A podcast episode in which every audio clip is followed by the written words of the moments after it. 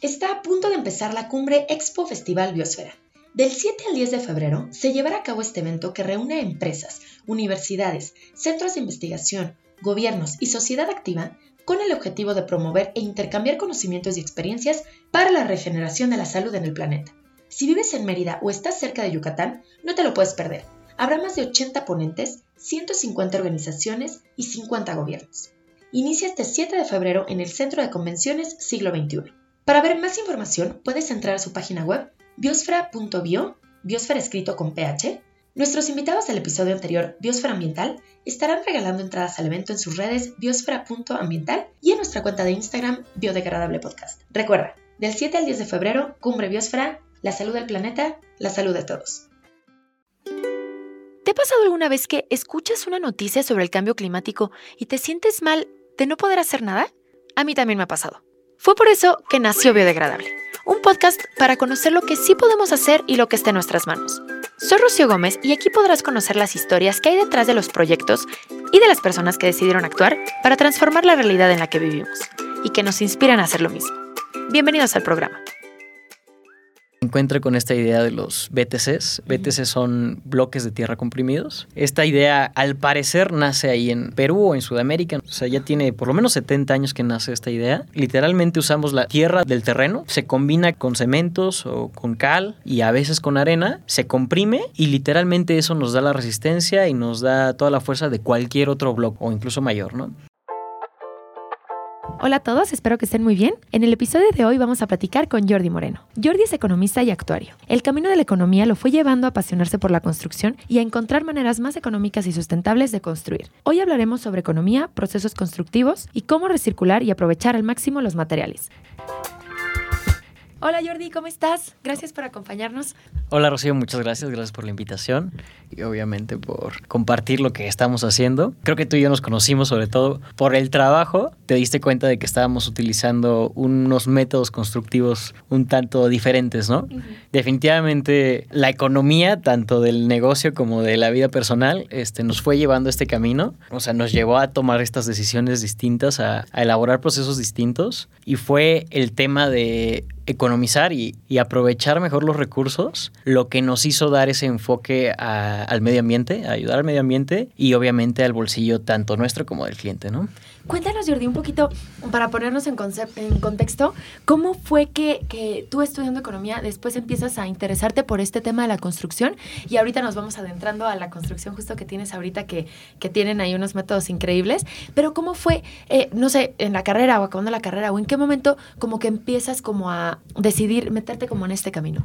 Mira, empezó definitivamente en la carrera. Siempre me gustó mucho la construcción, desde, desde chiquito, ¿no? Pero los números era lo mío. Me encantaba también economía, me encanta economía, me encantan los números. Y fue sobre todo en unas clases de, de, contabilidad, donde empecé a ver contabilidad sobre las construcciones, donde me empezó a llevar mucho el tema, obviamente no, en esa época no lo veía tanto del tema sustentable, sino de, de los negocios de la construcción, ¿no? Cómo se manejaban, cómo, cómo eran un poco distintos los temas contables y económicos, y me apasionaba mucho. Eh, durante la carrera hice mis prácticas en, en una constructora de Grupo Carso, y me encantó, ¿no? Me encantó, a pesar de que yo estaba en el área financiera, pues muchas veces iba a, obra y todo eso y me fascinaba, ¿no? Terminando la carrera, eh, seguí con el negocio familiar, que no tiene nada que ver, es reciclaje industrial, pero nada que ver con la construcción. Y, de repente se me ocurrió una idea de negocio ahí con, con el tema de la construcción. Empecé y, fue creciendo, fue creciendo y ahorita hacemos casas, hacemos diferentes proyectos. Y cuando nos empezamos a meter al tema sustentable, yo creo que fue cuando empezamos a trabajar con CR. Obviamente ya, ya metíamos muchos temas, ¿no? Pero lo normal, ¿no?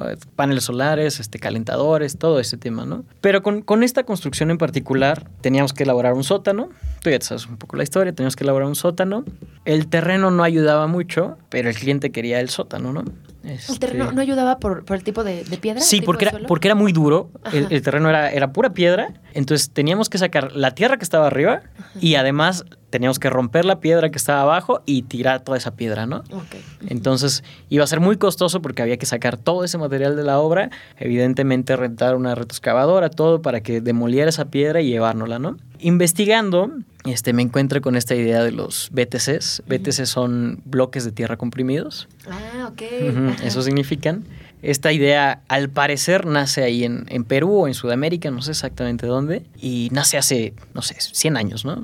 O sea, ya tiene por lo menos 70 años que nace esta idea. De hacer los bloques comprimidos como tú lo estás haciendo. Exactamente como los estamos haciendo. Esa idea lleva muchísimo tiempo, ¿no? Simplemente no se ha popularizado. Estos bloques, para que la gente sepa, literalmente usamos la, la tierra del, del, terreno, de lo que se, se extrae, se combina con cementos o con cal y a veces con arena se comprime y literalmente eso nos da la resistencia y nos da toda la fuerza de cualquier otro bloque, ¿no? O incluso mayor, ¿no? De hecho, tiene muchos más beneficios que los materiales que usualmente utilizamos, ¿no? Tiene beneficios térmicos, acústicos, de resistencia, flexibilidad, un montón de cosas, ¿no? Para procesos constructivos también es más sencillo. Entonces, investigando esta idea, se la propongo al cliente y pues al principio no estaba muy convencido, pero de mí nació convencerlo. Al final se convenció. Empezamos con este proceso y hasta ahorita nos ha encantado, ¿no? O sea, nos ahorramos muchísimo tanto dinero como recursos, ¿no? Porque de los 72 camiones que íbamos a sacar de, de residuos, sacamos dos. ¿Por qué? Porque, porque también la piedra que, que se iba a extraer, uh -huh. eh, definitivamente hicimos el sótano y todo, pero esa piedra la usamos para, para acabados en la casa, ¿no? Este, muros, este, cimentación, diferentes temas, ¿no? Y toda la tierra que también se sacó se usó para hacer los bloques. Sí.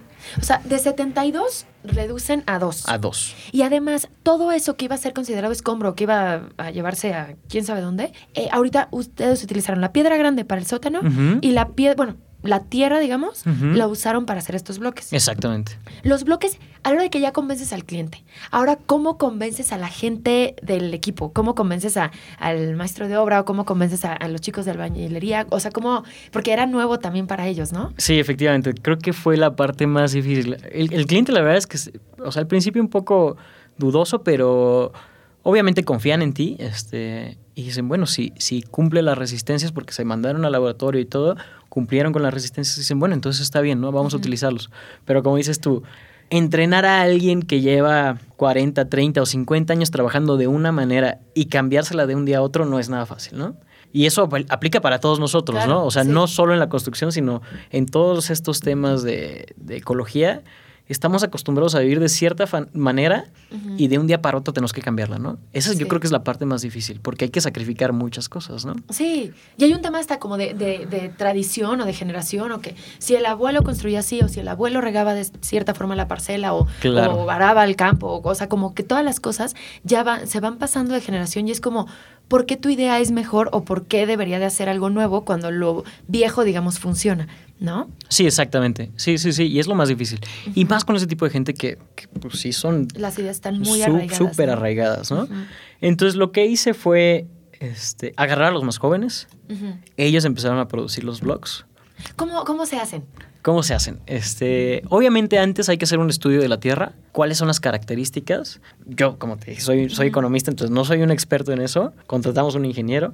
Este, ellos nos dijeron, mira, tu, tu Tierra tiene estas características de plasticidad, de, de, humedad, de bla, bla, bla, bla, bla, ¿no? De ahí se ve la proporción adecuada que tiene que llevar, ¿no? Entonces, para este caso en particular, por ejemplo, no nos ayudó mucho la Tierra, ¿no? Porque era muy, muy arcillosa, ¿no? Okay. Y, y lo ideal para este proceso es que tenga un balance entre arena y tierra como de un 60-70% arenas y lo demás de arcillas. Las arcillas lo que hacen es como, ellos te lo explican muy sencillo. Las arcillas es el músculo del tabique y las arenas son los huesos, ¿no?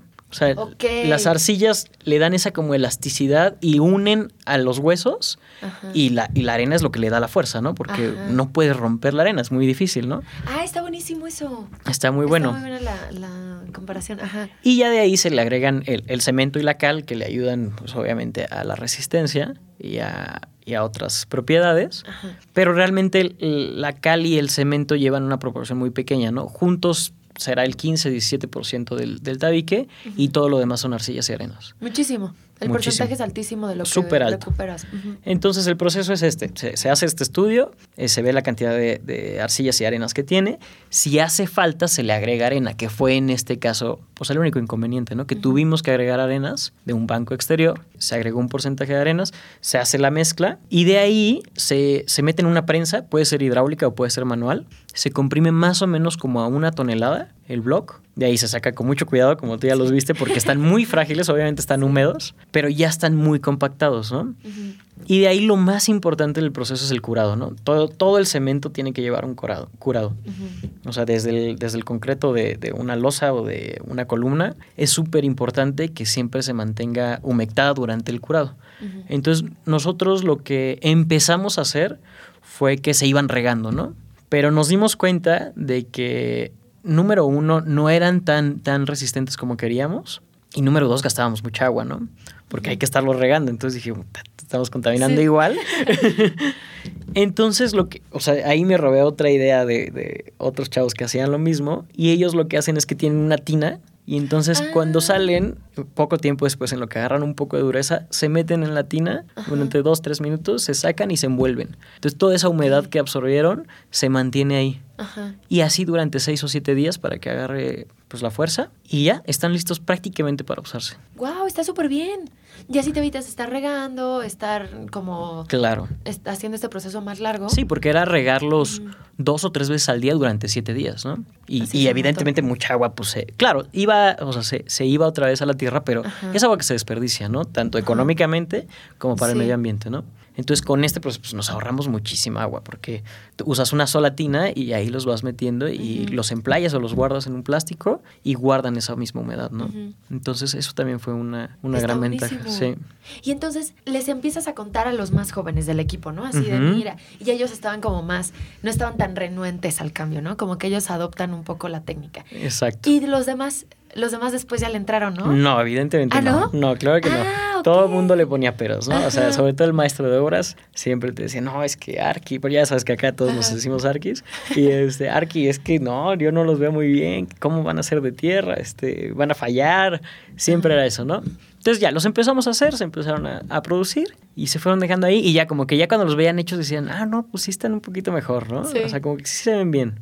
Aparte son súper bonitos. Sí, O sea, son súper bonitos. Súper bonitos. Sí, sí, sí, porque son perfectamente lisos, o sea, como que están todos igualitos. Entonces, sí, al principio como que no, no les gustaban mucho. Y, y la forma, tú ya la viste, este, Sí. es como un Lego. Ajá. Entonces tienen un Lego y a diferencia de un, de un tabique o de un block, pues estos se ensamblan literalmente como un Lego porque tienen como un- una salidita y, una hendidura y se van ensamblando, ¿no? Y, y llegó el momento de que armamos como la primera demostración, hicimos Ajá. creo que una columna, algo súper chiquito, ¿no? Y me llevé al, al maestro de obras. Ajá. A diferencia también, este es otro punto importante, usualmente el, el tabique regular o el block pues se pega con mortero, que es una mezcla de cemento con arena, y se utiliza bastante material, ¿no? Porque pues se deja una capa bastante, Sí, bastante bastante gruesa, uno o dos centímetros de, de este mortero. Además se desperdicia mucho, porque tú que has visto a los Claro. maestros, pues se cae la mitad, ¿no? Sí, o sea, sí. Sobre todo si son así, no es tan bueno o es medio novato, tiran todo y se ensucian todos y desperdiciamos un buen, un buen de agua se desperdicia.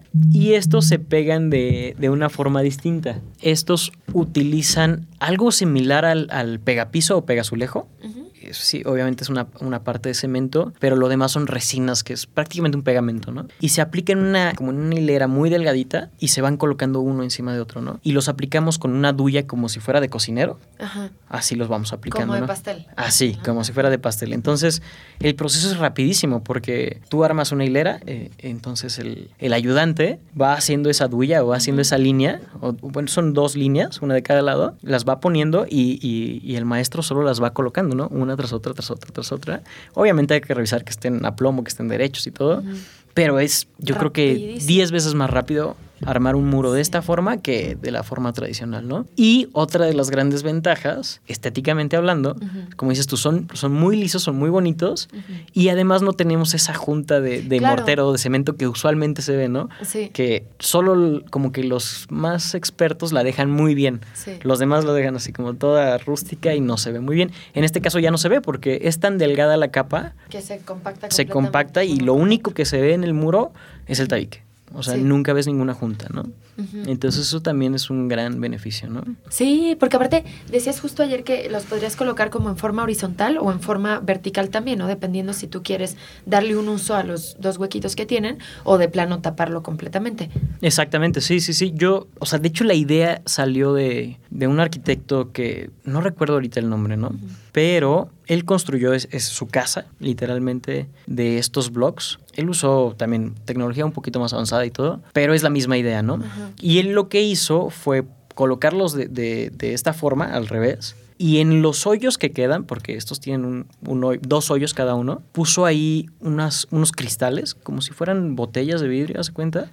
Entonces así hizo todo el muro y todo el muro, toda la casa tenía iluminación natural. Entonces era, se ve increíble la casa, ¿no? Claro, es, es, completamente distinto, es una casa gigantesca, son 900 metros de construcción, pero, o sea, él habla de eso, ¿no? De que, de cómo la arquitectura, como así como otras industrias, tenemos que evolucionar a una forma mucho más sustentable que nos va a ayudar tanto al momento de construir como en el proceso de, vivir en esa casa, ¿no? O sea, porque pues una casa no es un producto que desechemos, ¿no? O sea, dura para una familia por lo menos 30, 40 años y sigue, ¿no? O sea, esa casa sigue y sigue y sigue. Y los gastos que generas, o sea, siempre los vas a generar, ¿no? Y si no piensas la casa desde cero para ahorrar esos gastos, pues siempre los vas a tener, ¿no? Él hablaba, por ejemplo, del uso de, de la vegetación para ahorrar costos, ¿no? Dice, es súper importante, por ejemplo, pensar qué árboles vas a poner y dónde los vas a poner. Él habla del sauce llorón, ¿no? Dice, el sauce llorón cuando es invierno tira todas, todas sus hojas, ¿no? Entonces deja que el sol literalmente entre a la casa y dé ese calor que necesitas, ¿no? Y durante el verano tiene todas las hojas y tapa toda la casa, entonces no te entra nada de sol y evitas toda esa radiación, ¿no? Eh, paneles solares, evidentemente, usa energía térmica, no sé exactamente cómo le hizo, pero él calienta el agua literalmente en el subsuelo, o sea, claro, son procesos súper avanzados, pero creo que todas las casas tenemos que pensar en eso, ¿no? Eh, empezar a transformar nuestros, nuestros procesos constructivos para pensar en en el beneficio de la economía futuro y del, ecosistema futuro también, ¿no? Claro. Sí, ahorita lo que dices es súper interesante lo del sauce llorón porque somos animales, ¿no? A veces se nos olvida, pero lo somos. Definitivamente. Y todos los animales tienen que construir sus casas, ¿no? A excepción de algunos peces, ¿no? O sea, que a lo mejor... Sí, pero también... ellos también, tienen que ir, buscan el arrecife, buscan... Sí, sí, siempre necesitas un hogar. Exacto. Y, justo, obviamente, pues, lo, como lo vas a construir, no sé, imaginémonos un ave que está construyendo el nido, pues va de lo de la región, ¿no? O sea, no se va a ir a Sí, no se va a ir a Canadá. exacto, a, traer las, cosas, exactamente, y se abastece de, las ramas y de las piedritas y de lo que va encontrando en, en su círculo más cercano, ¿no? Acá ustedes están haciendo eso, o sea, ¿para qué llevar, o sea, para qué contratar camiones y camiones y camiones, 72 camiones para que se lleven algo que puedes utilizar? Claro. Que una, hablamos ahí de reducir los costos de transporte y dos, de utilizar de no utilizar un material de otro lugar, sino del que salió literalmente de tu propia casa, ¿no? Entonces, de repente se empieza a usar eh, las plantas de la naturaleza como ornamentación o como decoración, que a ver, se ve precioso, pero si le puedes dar este, o sea, como, como tú dices, si puedes de plano ya plantarte un par de árboles frutales, dependiendo también, o si vives en una zona súper seca, no vas a plantar, no sé, mangos o, un mango así, ¿no? Entonces también adecuarte a lo que hay, ¿no? O sea, si aquí no es una zona para árbol frutal o aguacate o así, pues evítalo. Sí, definitivamente. Pero, por ejemplo, esto está interesantísimo lo del sauce porque así, pues es tu aliado, ¿no? O sea, además de que es, hermoso, es tu aliado para mantenerte calientito o, Sí, y lo que te vas a ahorrar en, en tal vez el aire acondicionado, ¿no? Claro. O en la calefacción, ¿no? Sí o sea, es un dineral, ¿no? O sea, porque mantener un aire prendido o una calefacción prendida, Exacto. o sea, si lo multiplicas por los años o por los meses, es un dineral y, y, ese ahorro en calor es, es muchísimo, ¿no? Exacto. Y ahorita justo se está viendo porque hay, hace muchísimo calor o muchísimo frío. O sea, ya no está calorcito rico, frito rico. No. ya no está rico. Ya está así de que o te asas o te congelas, ¿no? Entonces, justo eso energéticamente ya no es como que con una cobijita, no. O sea, es muchísimo más uso de de energía. Eh, otra cosa que quería preguntarte, cuando empiezas a ver todo, todo el tema de, economía, cuéntanos un poco cómo es que a veces uno, o sea, como que el medio ambiente cuesta trabajo como hablar de él en términos de, incluirlo a ciertos procesos productivos, porque se tiene esta idea de que es súper caro, ¿no? O sea, como incluir un tema de, de ecotecnias y así, puede salir muy caro cuando estamos viendo que a lo mejor el hacer el bloque a lo mejor puede llevar mucho tiempo previo que a lo mejor comprarlo, pero después vas a haber retribuido ese tiempo a la hora de hacer el, muro, ¿no? Entonces, por ejemplo, lo que te vas topando como economista de ver es que si nosotros mutamos o cambiamos nuestras formas de producción hacia procesos más sustentables, vamos a disminuir los costos muchísimo, ¿no? Mira, creo que es un tema de la naturaleza humana y sobre todo del latinoamericano, ¿no? No solo del mexicano nosotros buscamos inmediatez, ¿no? Hay, hay un estudio súper importante de por qué los países más, en- más cerca al, al Ecuador usualmente son dominados por aquellos que están en los extremos, en los polos, ¿no? Ok. O sea, ponte a pensar y, y sí, o sea, sí, claro, claro. Estados Unidos domina México, Ajá. este, Argentina domina prácticamente a toda esa zona sur. Como las dos puntas dominan a los del medio. ¿Y por ¿Un qué? ¿Tú, tú te imaginas el por qué sería? No. Por la escasez de recursos. En los polos hay muchísimo menos recursos que, que en el Ecuador, porque por el clima, ¿no? Alguien de la Antártida evidentemente no sabe qué va a comer el día de mañana, ¿no? Y alguien en Acapulco te puedes ir caminando en la calle y te encuentras 30 mangos y vas a comer, ¿no? Sí. Y puedes vivir de eso toda tu vida, ¿no? Entonces, nosotros como latinoamericanos estamos acostumbrados a tener las cosas a inmediatez, ¿no? O sea, lo que necesites ahí va a estar, siempre. A muy bajo precio, muy accesible, no tienes que esperar. Eso es lo que nos pasa muchas veces, ¿no? Y, y no solo somos nosotros, ¿no? O sea, te digo, realmente es un tema global, pero a nosotros se nos detona un poquito más, ¿no? Sí. también por nuestra cultura y todo eso. Entonces creo que eso nos pasa un poco, que queremos que las cosas sean ya, ¿no? O sea, queremos que sucedan ya y que sean fáciles y que sean rápidas, ¿no? Entonces muchas veces los, los temas ecológicos tienen un costo inicial alto, pero a la larga son, después hablaremos del costo marginal cero. Sí, sí. O sea, sí. que cada vez te va costando tan poquito que llega un momento donde ya no te cuesta, ¿no? Y un ejemplo clarísimo, y todos lo sabemos, son los paneles solares, ¿no? ¿Por qué nadie instala o por qué muy poca gente instala paneles? Porque es muy caro ponerlos al principio, ¿no? Pero después te das cuenta de que lo pagarías, no sé, tal vez en 7, 8 años o menos. Y de ahí tienes energía limpia para siempre y gratis Sí. para siempre, ¿no? Lo mismo sucede, creo yo, con todo el tema ecológico, ¿no? No siempre, pero casi siempre, ¿no? Que tiene un costo muy alto al principio, o sea, nos cuesta muy caro o nos cuesta, que esa es la diferencia, que no hacerlo no te cuesta y hacerlo te cuesta algo, ¿no? Y tienes que sacrificar algo.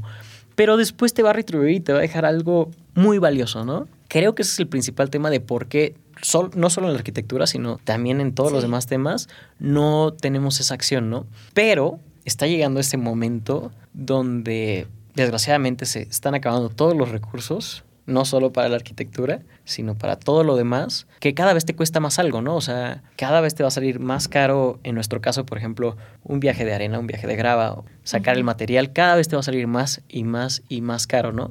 Que llega un momento donde la parte ecológica y la parte de re- reutilizar y usar los, los elementos que están en esa zona va a ser muchísimo más barato, ¿no? Y creo que esa es la clave, o va a ser la clave del éxito para la ecología y es lo que tenemos que trabajar, ¿no? Que económicamente sean igual de efectivos que los métodos tradicionales. Claro. Sí, completamente. Porque aparte, justo ahorita lo decías, ¿no? Un día escuché, era una de las directoras de Greenpeace que decía, las cosas van a cambiar, los procesos productivos y las formas de consumo van a cambiar, ya sea por convicción o por catástrofe. ¿no? Entonces, ahorita todavía, que, que ya vamos como a marchas forzadas, ¿no? O sea, como tratando de, se suponía que esta, bueno, sigue siendo la década de la acción, ¿no? Sí. Del 2030 y de aquí al 2030 y tenemos que bajar las emisiones de carbono y todo esto, ¿no? Que quedan siete años, o sea, estamos ya como a marchas casi forzadas. igual, ¿no? Y seguimos igual. Y se ven y se escuchan. Y se, o sea, ya, ya no es un, ni es un misterio, ni es un secreto, ni es como que nada más los científicos lo saben. Ya lo sabemos, ¿no? O sea, ya, ya está sobre la mesa, ya sabemos lo que está pasando, ya sabemos las consecuencias. No solo las sabemos, las sentimos. Ahí ya no es un tema de si crees o no crees. O sea, ya, ya es un tema de que, o Sí, sea, sí, estamos sí. sudando en noviembre, ¿no? Entonces, eh, ¿qué está pasando? Pues estamos sudando nosotros, que tenemos todas las, todas las formas y todo el acondicionamiento para, para regular nuestra temperatura y así. Pero, ¿qué le dices a, a- a un animal allá afuera? Claro. O sea, ¿qué, qué- qué hace él, no? O al 70% de ¿O la qué población hace? que no puede comprarlo, claro, ¿no? exactamente. O la gente que de plano no, no, sí, justo lo que dices, ¿no? Entonces es como un, o sea, ya, ya no hay hacia dónde hacerte. Sí, sí, sí. Pero justo eso, ¿no? O sea, como el hecho de la inmediatez y el hecho también de, lo decías ahorita, de, de los países que están en los polos, tienen que, tienes que innovar, porque no te queda No de te otra. queda de otra, o sea, porque tienes que sobrevivir. Ujú. Entonces, justo eso también ha hecho que, que ellos hayan avanzado tan, tan rápido y que nosotros todavía, como tenemos recursos tan abundantes, Exacto. sigamos extrayéndolos. Sí, ¿no? sí, sí. Y es el tema, por ejemplo, con el agua, ¿no? Y, o sea, ya lo vivieron los de Monterrey y yo creo que aquí en Querétaro estamos a punto, ¿no? O sea, Sí. estamos a un par de años de vivirlo. Sí, sí, sí. Y de hecho uno de, de mis trabajadores me decía, güey, este año no llovió, ¿no? Y sí, no llovió. O sea, como veíamos Querétaro que tenía varios meses de lluvia, aquí tuvimos una semana de lluvia y Fueron como tres días, ¿no? Y todavía hace un par de días llovió. Sí. O sea, bueno, una lluvia, Sí, pero... una lluvia así como... Pero ya ni- Pero además, es lo mismo que él decía, dice, es que normalmente ya no llovía en esta época, ¿no? Y ya hacía frío en esta época y, Sí. y ahora resulta que ya está lloviendo y que hace calor. Y él me decía, pues, ¿qué está pasando, no? Y yo, pues, es que ya nos estamos acabando el mundo, Sí. ¿no? Es que alteramos ya el ciclo del agua. Imagínate si, si nosotros lo, lo estamos viendo, imagínate un agricultor. Claro. E- Es, es tristísimo, o sea, que, que a eso se dedican y que ellos saben perfectamente que de, no sé, de mayo a agosto es la temporada y tal, y de repente no te llueve y no te llueve y tu, y tu sembradío necesita agua y Sí, qué haces. y es, es lo que ellos me comentaban, porque ellos son de ahí de, de San Miguelito, que es, que es un poblado ahí cercano, y me decían, es que no llovió y todas las cosechas pues se murieron, ¿no? Y ahora esta lluvia que cayó de la nada ya pudrió todo lo poco que quedaba, ¿no? Entonces, o sea, ya es un caos, ¿no? Ya ellos Sí. tampoco ya no saben qué hacer. Obviamente incrementas los precios de los alimentos, obviamente cambias todos los sistemas y ellos también tienen que innovar, ¿no? O sea, y todos vamos a tener que empezar a innovar y, y ojalá que sea para ese tema de, de hacerlo lo más ecológico posible porque es la tendencia y es la necesidad. Y hasta yo, yo personalmente creo que no es hasta que te llega la necesidad que haces el cambio, ¿no? Sí, Y es el ejemplo que te digo de los latinoamericanos. O sea, si no lo necesitas, no lo vas a hacer, ¿no? claro, Pero ya lo estamos necesitando. ya lo necesitamos. Y aparte, no tenemos eh, la cultura de la prevención en Claro. nada. La prevención está médica, ¿no? Por ejemplo, no- nadie se, hace un chequeo médico anual o algo así. Tú vas al dentista hasta que la muela ya no sí, te ya, deja ya, ya, ya la casi, boca. casi, exacto. Ajá. O vas a checarte del estómago hasta que ya de plano no te puedes ni mover porque estás doblado del dolor, ¿no? O sea, como que tendemos a hasta el último, hasta que ya casi te estás desangrando. sí, ya te estás checar. muriendo. Te vas a checar. Sí, justo así, ¿no? O sea, como que...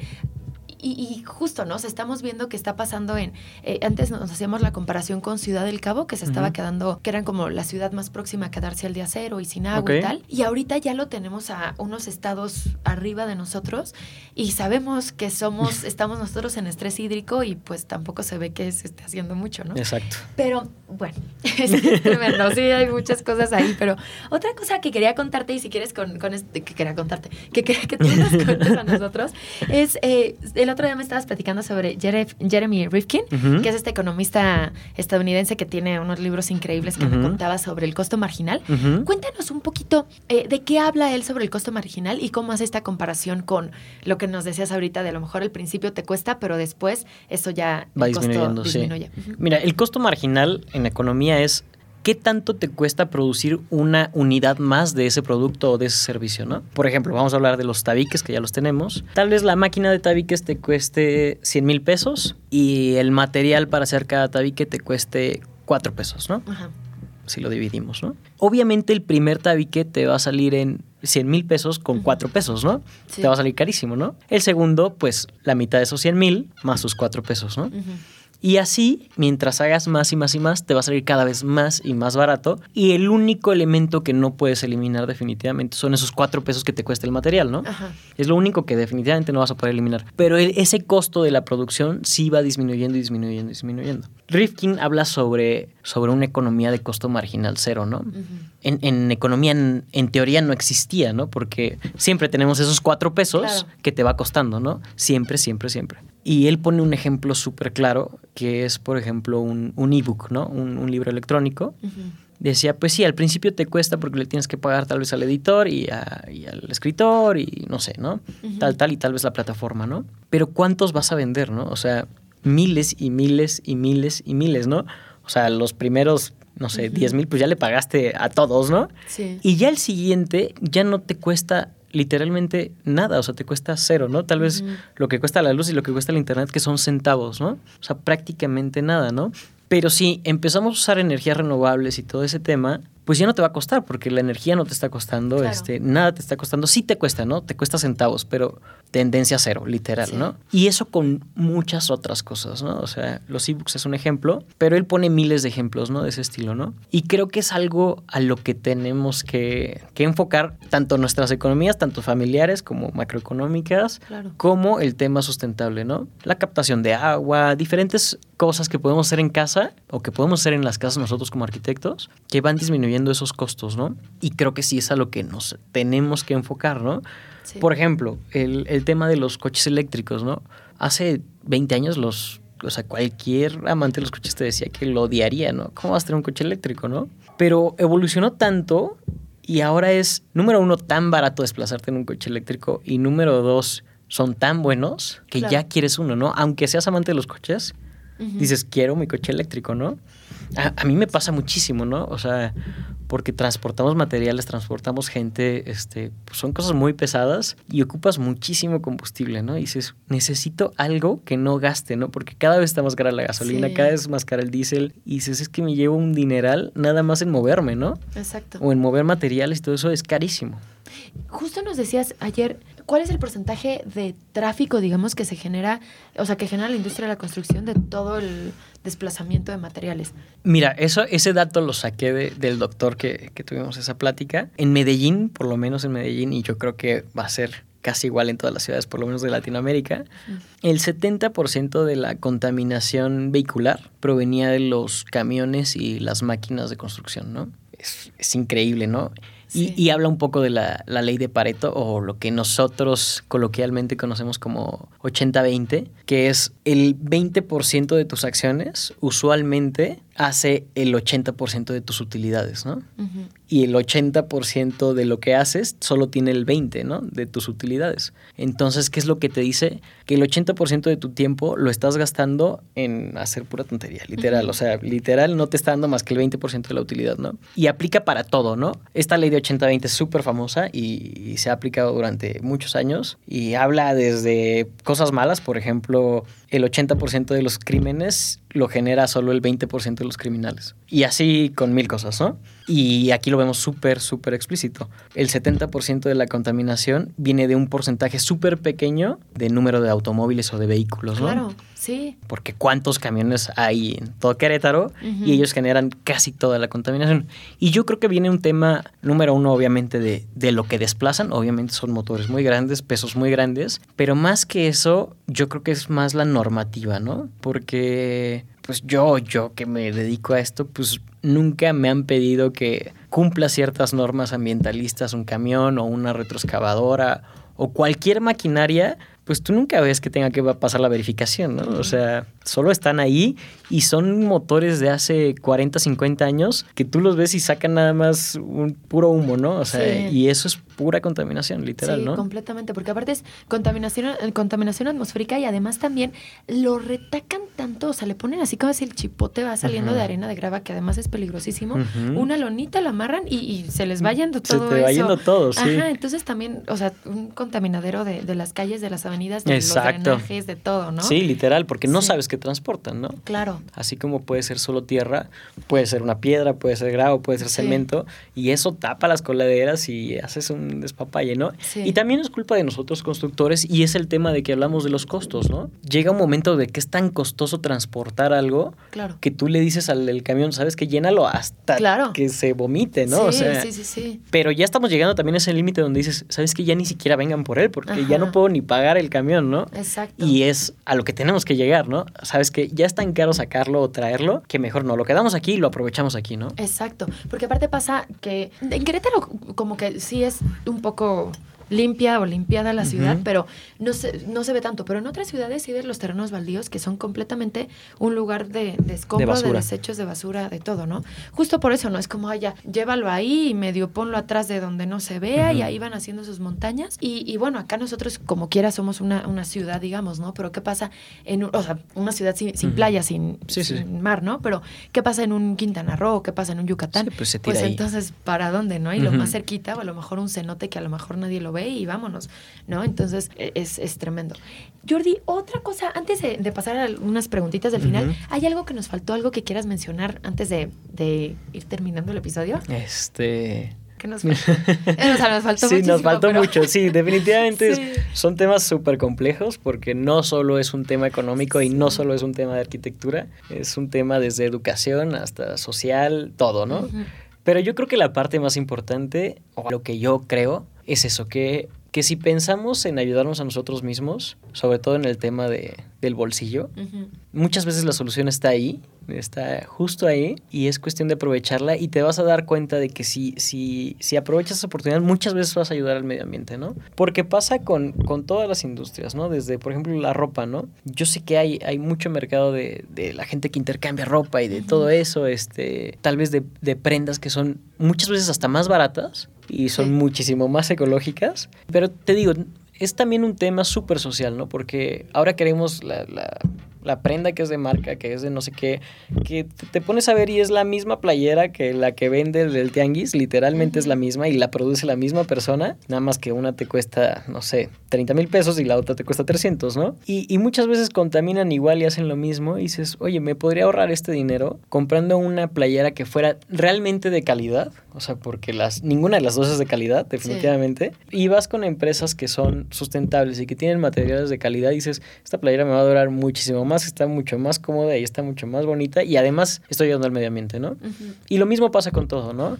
Con la arquitectura pasa lo mismo. Tal vez tenga que invertir un poco más al inicio, pero va a ser una casa que me va a ahorrar muchísimo dinero, dinero a lo largo de la vida, ¿no? Con los autos, con, con todo va a pasar, ¿no?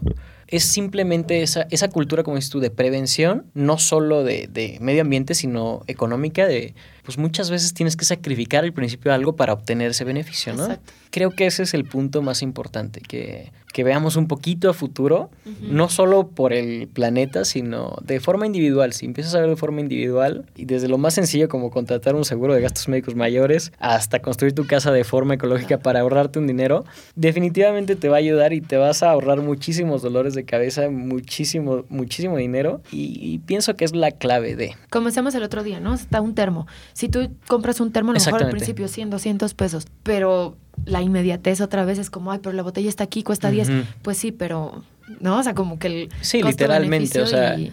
En menos de un mes, si tú uh -huh. tomas agua diario del Oxxo, te vas a gastar sí. muchísimo más que el termo más bonito que tú puedas encontrar, ¿no? Exacto. Y no tiene que ser el más bonito, puede ser el más normal de todos y sí. te va a durar 10 años tal vez, ¿no? Si lo cuidas, ¿no? Exacto. O con que te dure un año ya te ahorraste un millón de botellas, uh -huh. ¿no? Y, y, es eso, ¿no? Siempre te va a costar un poquito más al principio, pero te vas a ahorrar muchísimos dolores de cabeza, muchísimo dinero, este, y le vas a ahorrar muchísimo al planeta también, porque claro. cada cosa que te cuesta a ti, también le cuesta al planeta. Y le cuesta sí, muchísimo sí. más al planeta que a ti, ¿no? Sí. Entonces, creo que esa es la clave de... Sí, completamente. Muy bien, Jordi, me encantó. Me encantó para cerrar con esto. Por último, nada más, ¿te puedo hacer 10 preguntitas? Por supuesto este que es sí. así, lo primero que se te venga a la cabeza. Uh -huh. ¿Cuál es tu lugar favorito? Ay, eso está complicado. Tengo muchos lugares favoritos. Pero... ¿Tu top 3? Mi top 3. Probablemente el primero, el Cañón del Sumidero creo que lo vi desde de muy chiquito con mi familia. Me recuerda mucho eso, a, a, como la familia. Pero además, no sé, como que yo estaba distraído en ese momento y de repente como que dio vuelta la lancha y de repente ves esa cosa y dices, ¿qué es esto? ¿No? Es la cosa como más magnífica que me ha tocado ver, yo creo. Sí, es gigantesco, súper bonito, lleno de naturaleza. No sé sí. si mi top one o, o el más primeros. cercano, sí. Y de ahí, pues también me gusta mucho la historia, el arte y todo eso. Y por ejemplo, creo que ese mismo sentimiento de grandeza me pasó cuando vi al David, ¿no? Uh -huh. O sea, también fue así como que estaba distraído y de repente volteas y dices, wow, ¿no? Ajá. O sea, no puedo creer que esto lo haya hecho una persona, sí, ¿no? Es, es una locura. Sí, gigantesco, también padrísimo. Pero en realidad creo que cada lugar tiene su parte mágica, ¿no? Y, y tanto cultural como históricamente, como la naturaleza, ¿no? También sí. hay, hay, lugares. Y luego ni tan lejanos, ¿no? O sea, te vas a la sí. sierra de aquí de Querétaro, también nos pasó hace poco, fuimos a un lugar que se llama El Cedral y tenía una vista que decías, ¿qué es esto, no? Está increíble, estaba lleno de naturaleza,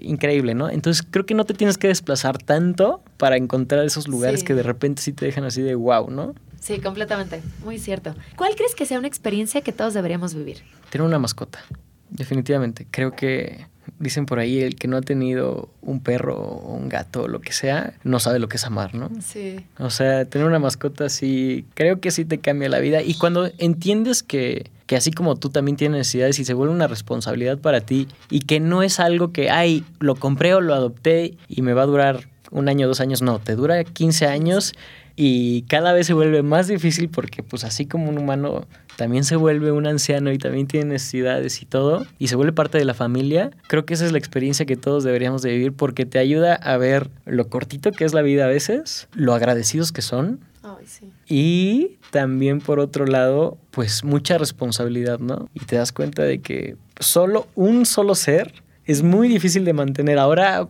velo a un nivel macro, no es nada fácil, ¿no? Sí. Si pudieras cambiar algo en el mundo, ¿qué sería? Ay, está bien difícil esa pregunta. ¿Qué sería?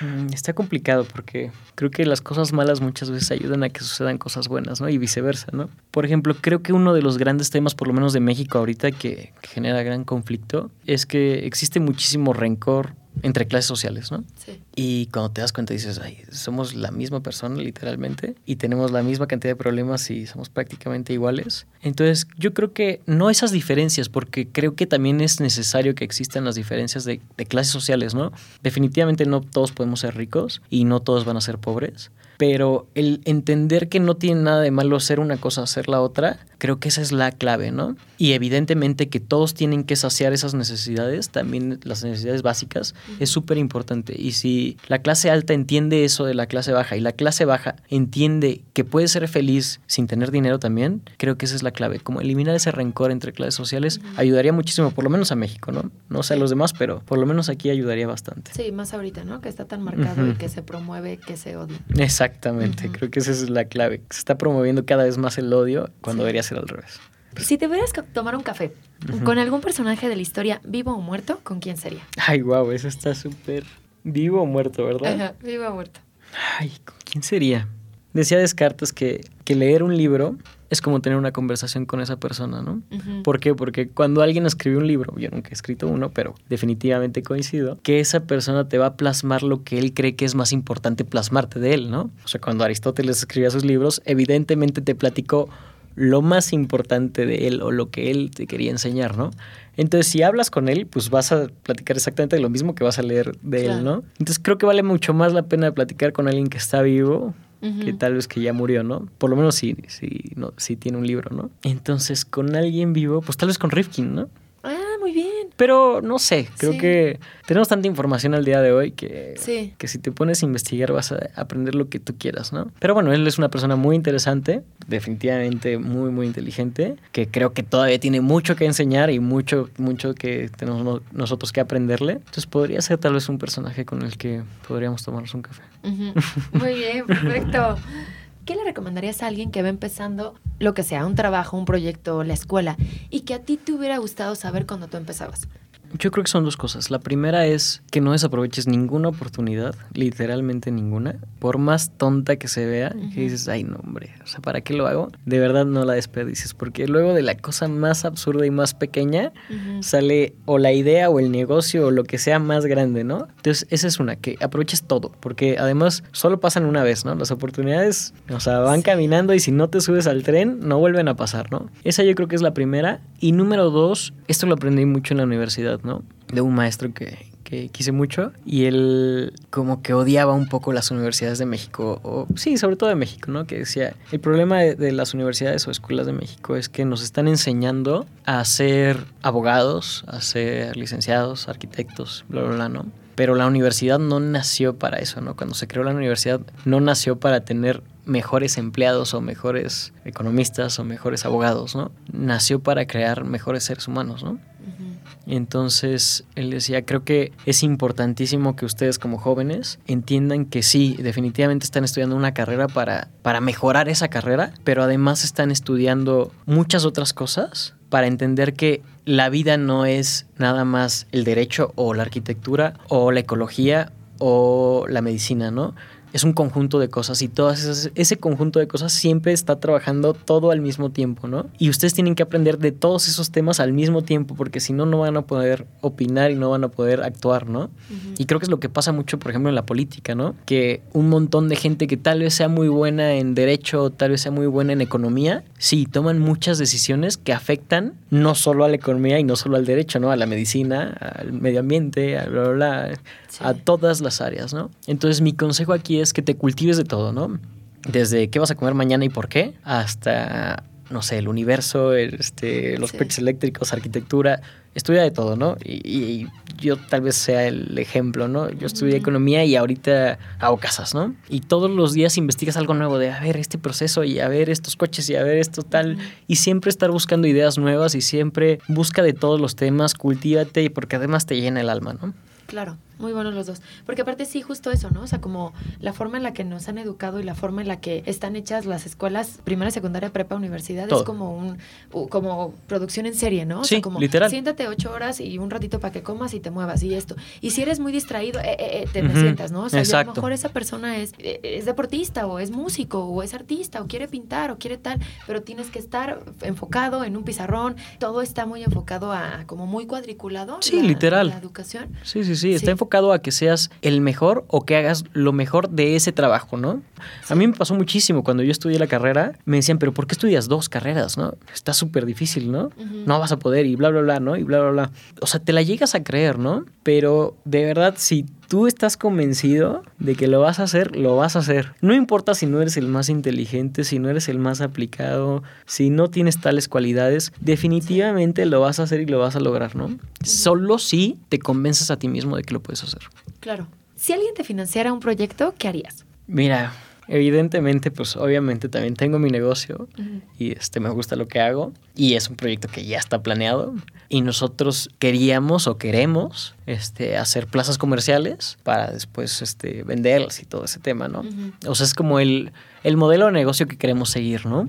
Ahora, con esta nueva, con este nuevo intro que nos ha tocado este año, pues evidentemente sería invertir muchísimo en investigación de estos nuevos procesos y actividades que te ayudan a mejorar el medio ambiente y siempre hay alguien y cada vez hay más gente que está a favor de ayudar al medio ambiente. ¿Qué le recomendarías a alguien que quiera empezar en un tema como ambiental, como algún ecotip que tú le puedes decir, por ejemplo, lo de la botella de agua o lo del termo de café o alguno eh, como el más sencillito que digas, mira, empieza por aquí? Pues hay, hay, varias cosas, ¿no? Sobre todo, número uno, date cuenta de que estas cosas te van a ayudar también a tu bolsillo, ¿no? Por ejemplo, la del termo es súper buena idea, ¿no? Yo lo hice por eso, porque normalmente estoy en obra, estoy en construcción y pues todo el día era o irte a comprar dos o tres botellas de agua o te llevas tu termo y tengo otro termo como de tres o cuatro litros y ya nomás voy rellenando este. Entonces, pues ya nomás lo va rellenando y el agua está fría, entonces está helada y te cuesta 000 centavos, ¿no? Nosotros también en, en tu casa este, dejamos de utilizar garrafones porque número uno es muy molesto, número dos es bastante caro y, mejor pusimos un filtro, ¿no? Entonces, también, o sea, definitivamente ayudas al medio ambiente porque no estás como promocionando la compra de esos garrafón, que además es el peor plástico que puede haber. Busca energías renovables, definitivamente en tu casa, en tu trabajo, en lo que sea. Paneles solares, este, captación de agua, eso es, creo que es una súper clave, sobre todo para las familias. Esos temas creo que son como para iniciar los mejorcitos. Sí, esta antes era, si fueras presidente por un día, ¿qué harías? Pero ya no es tanto así como de que un día eres presidente, no, no, no, sino más bien, si tú pudieras cambiar una legislación, si tú pudieras hacer una reforma, si en tus manos dependiera que se apruebe o no cierta ley, cualquier cosa, ¿qué es lo que elegirías o qué es lo que harías? Es súper complicado porque no es un tema fácil. Muchos creemos que, ay, pues yo cambiaría esto, pero no, o sea, es lo que vamos. Cuando mueves un, un alfiler, se mueve todo, ¿no? Pero ¿qué movería? Yo creo que le daría un poco más de prioridad tal vez a las, sobre todo a las pequeñas empresas. Les daría esas facilidades que necesitan. Tal vez no facilidades, pero luchar contra las injusticias de, de las macroempresas o del sector público, ¿no? Por ejemplo, ¿no? Darle un enfoque muchísimo más ad hoc al, al tema de competencia económica, ¿no? Se supone que somos un, país donde no deben existir monopolios, donde no deben existir ciertas cosas. Y sé que lo intentan, pero también sé que no sucede, ¿no? Definitivamente yo creo que si luchamos contra eso, o sea, contra que sea más parejo la competencia entre pequeñas y grandes empresas y que exista el apoyo entre pequeñas y grandes empresas, porque también se pueden apoyar. Las empresas grandes siempre necesitan a las pequeñas y las pequeñas siempre necesitamos a las grandes. Si existe este apoyo, yo creo que la calidad de vida de casi todos los los mexicanos mejoraría mucho, ¿no? Porque subirían los sueldos, este, tendríamos mejores productos, etcétera, etcétera, etcétera. Esa es una de las cosas que cambiaría. Y la segunda definitivamente sería, y esta está bien difícil, pero creo que una de las cosas que que ha arruinado este país, obviamente, es la violencia, ¿no? Se ha vuelto un tema súper complicado y el gran problema es que se ha vuelto ya más que un tema pues, de que está o no está la, violencia, ya es un tema social y ya hay mucha gente que, que idolatra ese,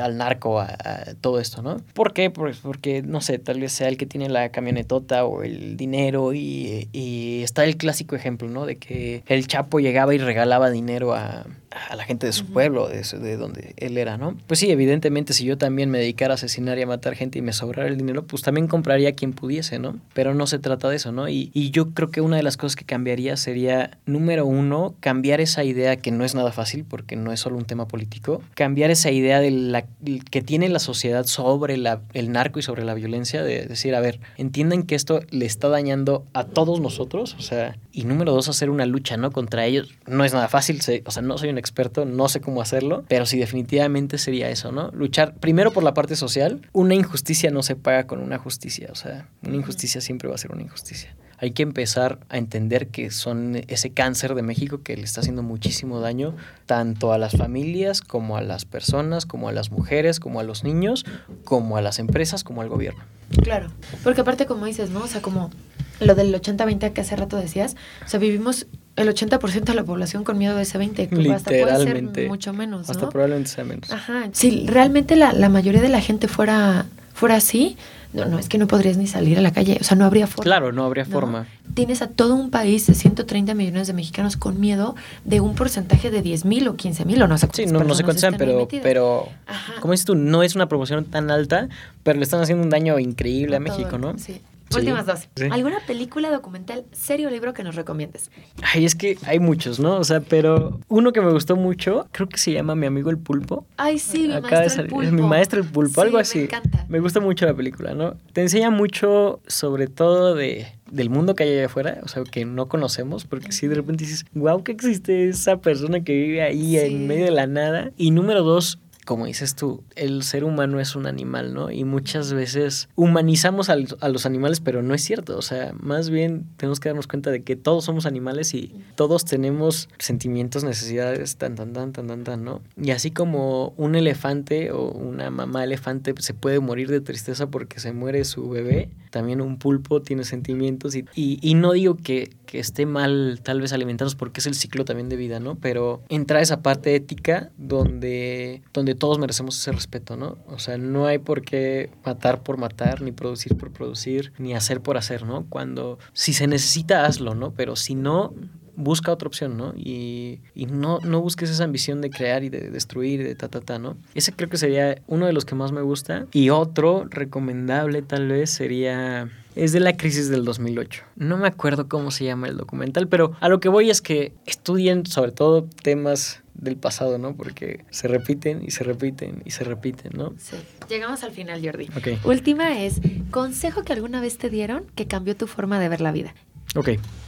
Esto fue muy importante para mí, sí. Una vez, no, no hace mucho, ya ni me acuerdo qué fue lo que sucedió, ¿no? Pero yo estaba con mi papá y yo tal vez de joven fue alguien muy mimado, ¿no? Y, y, siempre, pues mis papás, o sea, siempre pues tuve todas mis necesidades cubiertas y, y demás, ¿no? Entonces, como que lo que necesitara iba a estar ahí, ¿no? Y ya ni me acuerdo qué iba a necesitar en ese momento y le pedí, yo trabajaba con mi papá y le, le pedí de favor que si, que si me podía ayudar en, no me acuerdo, ¿no? En tal cosa, ¿no? Y probablemente agarré a mi papá en sus cinco minutos, pero me dijo algo que me marcó la vida para siempre, ¿no? Y me dice, mira Jordi, este, obviamente te amo y te adoro y tu mamá te ama y te adora y todos te amamos y te adoramos, pero tienes que entender algo súper importante, ¿no? Yo nunca voy a sacrificar mi felicidad por la tuya. Y eso me cambió así el alma porque, o sea, y, y, tal vez ya lo sabía, ¿no? Porque sí, o sea, siempre hemos tenido esa cultura en la familia donde, o sea, sí te ayudo, pero también stop, ¿no? O sea, no te pases, no te pases ajá, ¿no? Pero cuando entiendes el concepto de decir, a ver, o sea, y aplica para todos, ¿no? Desde para tu pareja, tus amigos, todo, ¿no? O sea, nunca sacrifiques tu felicidad por la de quien sea, ¿no? O sea, definitivamente. Y tampoco abuses de la felicidad de alguien más para hacerte feliz a ti. O sea, va por los dos lados, ¿no? O sea, tú haz y deshaz, pero nunca hagas infeliz a alguien y nunca sacrifiques esa felicidad por alguien más. Y si entendemos esa parte, creo que vamos a avanzar mucho más y mucho mejor, ¿no? Claro, muy bien. Llegamos al final, Jordi. Ahora yo nada más te quiero decir una frase que dijo justamente Jeremy Rifkin, que yo lo conocí porque me contaste el otro día de él. Les digo rápidamente, Jeremy Rifkin es un sociólogo, economista, escritor, orador, asesor político y activista estadounidense. La frase realmente no es una frase, es más bien una entrevista que le estaban haciendo cuando fue la pandemia pandemia, que él hablaba de por qué creía que había pasado y tal, y él contaba justamente que, que un planeta enfermo va a tener personas enfermas y hablaba de esta, lo que contábamos hace ratito, de cómo nos estamos acercando cada vez más, cada vez más a, bueno, no acercando, o sea, cómo ya estamos viviendo los animales al laditito de nosotros porque ellos ya no tienen dónde vivir y por eso se dan estas enfermedades, estas zoonosis y se pasan las, se transmiten las enfermedades. Entonces, bueno, él en todo este contexto de COVID lo relacionaba al cambio climático. O sea, como que decía, a ver, a ver, todo el mundo se está traumando con el COVID, pero la realidad es que el cambio climático es mucho más Muchísimo aterrador Y, donde debemos de poner, si así, si podemos sacar una vacuna en menos de un año, también debemos de buscar unas soluciones así de extremas y de rápidas para el cambio climático. Pero decía que lo primero que debemos hacer es tener una relación distinta con el planeta. Cada comunidad debe responsabilizarse de cómo establecer esa relación en su ámbito más cercano. Hay que eliminar todos los límites y fronteras, los prejuicios, todo aquello que nos separa, lo que decías hace rato, y empezar a vernos como una especie en peligro e intentar preservar a las demás criaturas del planeta.